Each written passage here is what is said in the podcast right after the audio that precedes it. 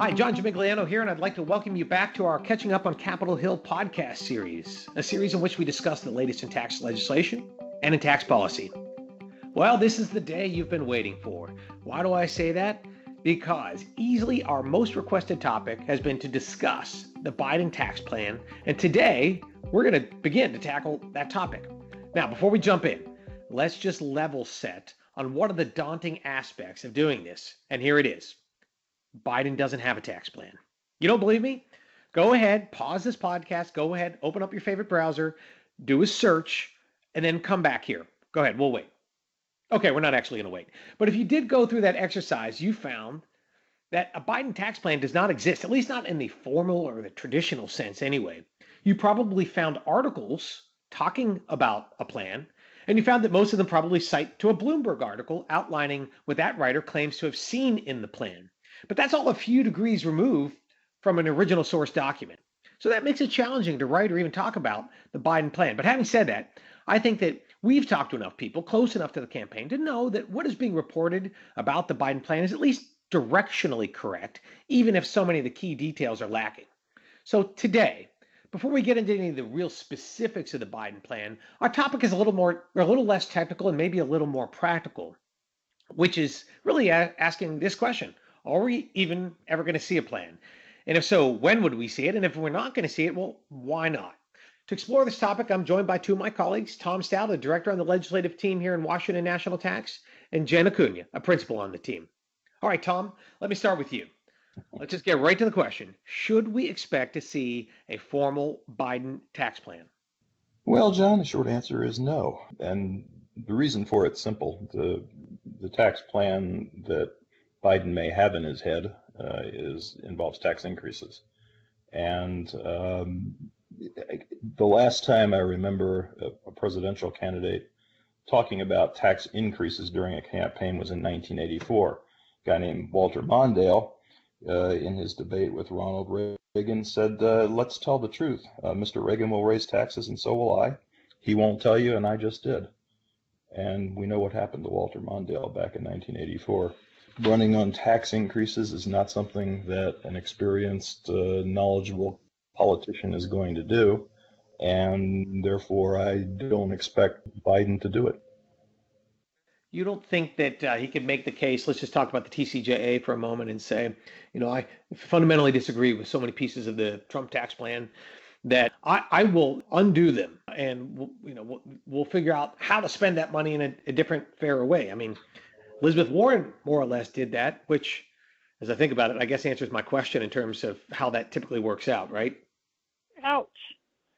Yeah, I would say that uh, I think the key word that you just used, John, was fair. And I think we'll hear what we'll hear instead of a detailed tax plan is is talk about fairness.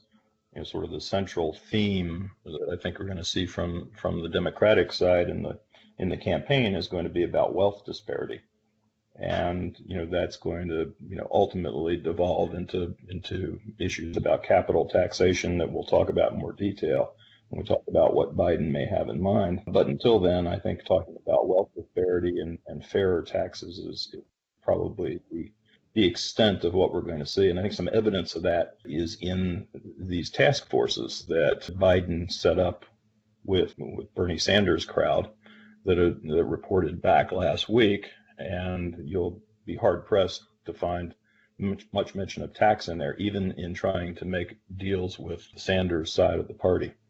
So I think that's you know more that's more evidence of what we're likely to see, which is very little going forward beyond that fairness point.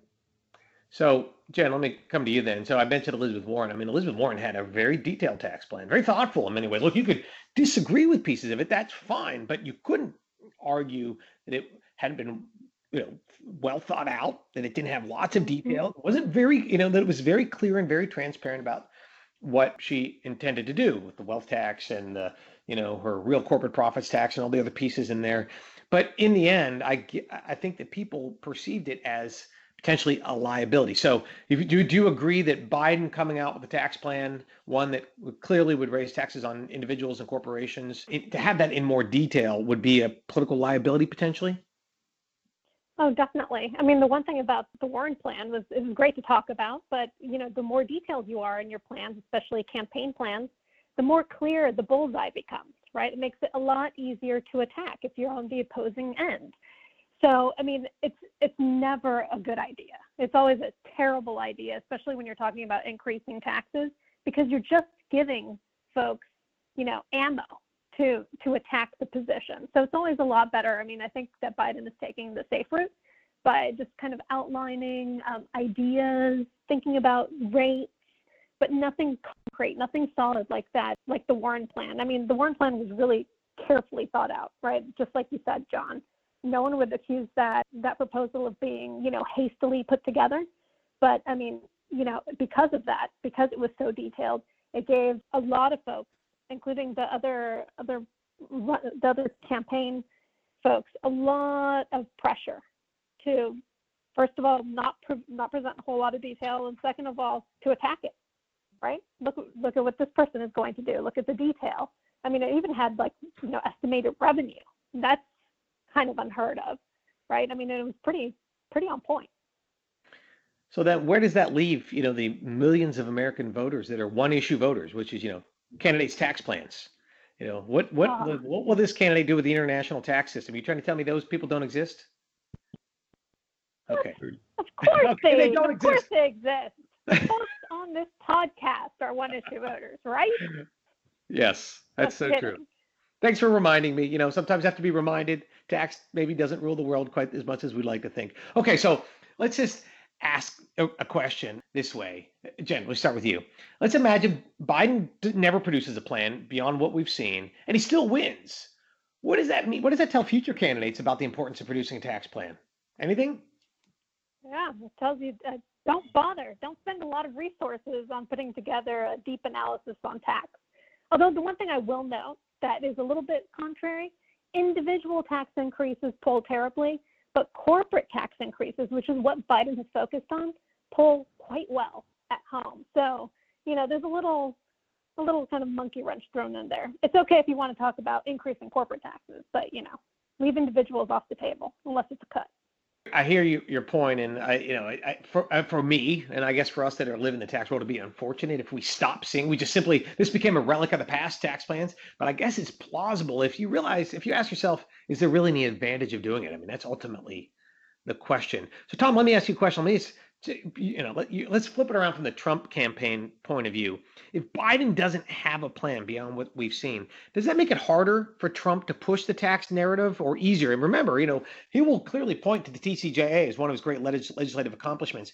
If there's nothing on the other side to compare it to in terms of a Biden plan, does that make it harder for Trump to push the narrative or does it make it easier by just saying, well, my candidate, you know, my, my opponent doesn't even have a plan? Well, I think it makes it harder, but you know, I, I think what you usually see in campaigns is is that uh, if if a candidate doesn't put forward a plan, the other side will will invent one for him and run against it. And you know, I, I wouldn't be surprised to see that happen. I wouldn't be surprised to see, you know, Trump start talking about major tax increases that are going to be proposed or going to be done by by Biden should he be elected. And that's the, that's the usual scenario.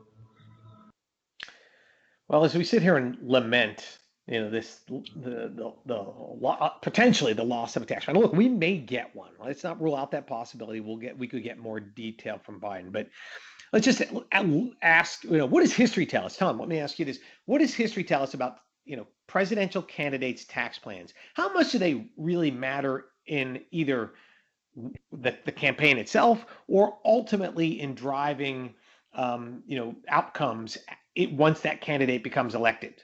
Well, I think tax cuts can, if they're if they're credible, advance a candidate's case a bit. I think tax reform, sort of revenue neutral ideas of tax reform, we found, certainly found out in the 86 Act provide virtually no boost at all. Uh, I think that there were no there was no group more shocked after the 86 Act passed than the, than the Reagan White House people who saw no bump at all for Reagan in it.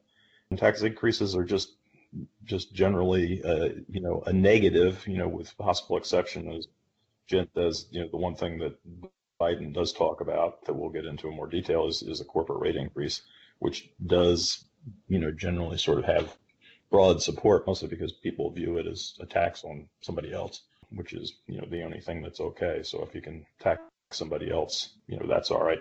So I think you know to the extent we see much out of Biden, it's it's only going to be to the extent that the you know the sort of the Warren Sanders wing of the party pushes him to say something, uh, and he will be as unspecific and continue to be as vague as possible, uh, you know, right up to the end.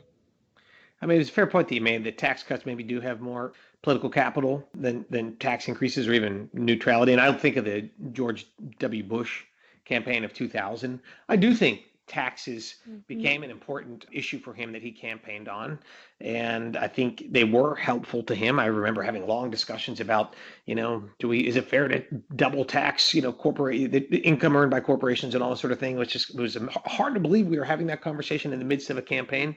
And ultimately those cuts came to fruition in EGTRRA and JGTRRA in, in some form maybe not exactly as he campaigned upon but i think the momentum was started in his campaign. Now jen let me turn to a different candidate. Let's talk about the Trump tax plan of 2016. Trump had a plan. You were heavily involved in drafting the TCJA when during your time at the Senate Finance Committee. How influential was the president, you know, or candidate Trump's plan in your development of what ultimately became the TCJA?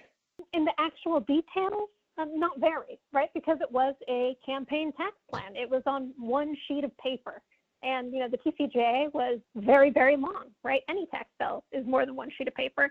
So, I mean, the real guiding principle that came out of that was a corporate rate reduction. So, to the extent that there was some, you know, push, it was that reduction in the corporate rate. We didn't hit 15% because that's what was originally suggested in the campaign literature. But, you know, we knew that there was a desire to have a significant cut. So, to that extent, somewhat, but definitely not in the details. I mean, it was just, you know, they just serve different purposes, right? A, camp, a, a one pager in a campaign and an actual legislative proposal are two completely different animals.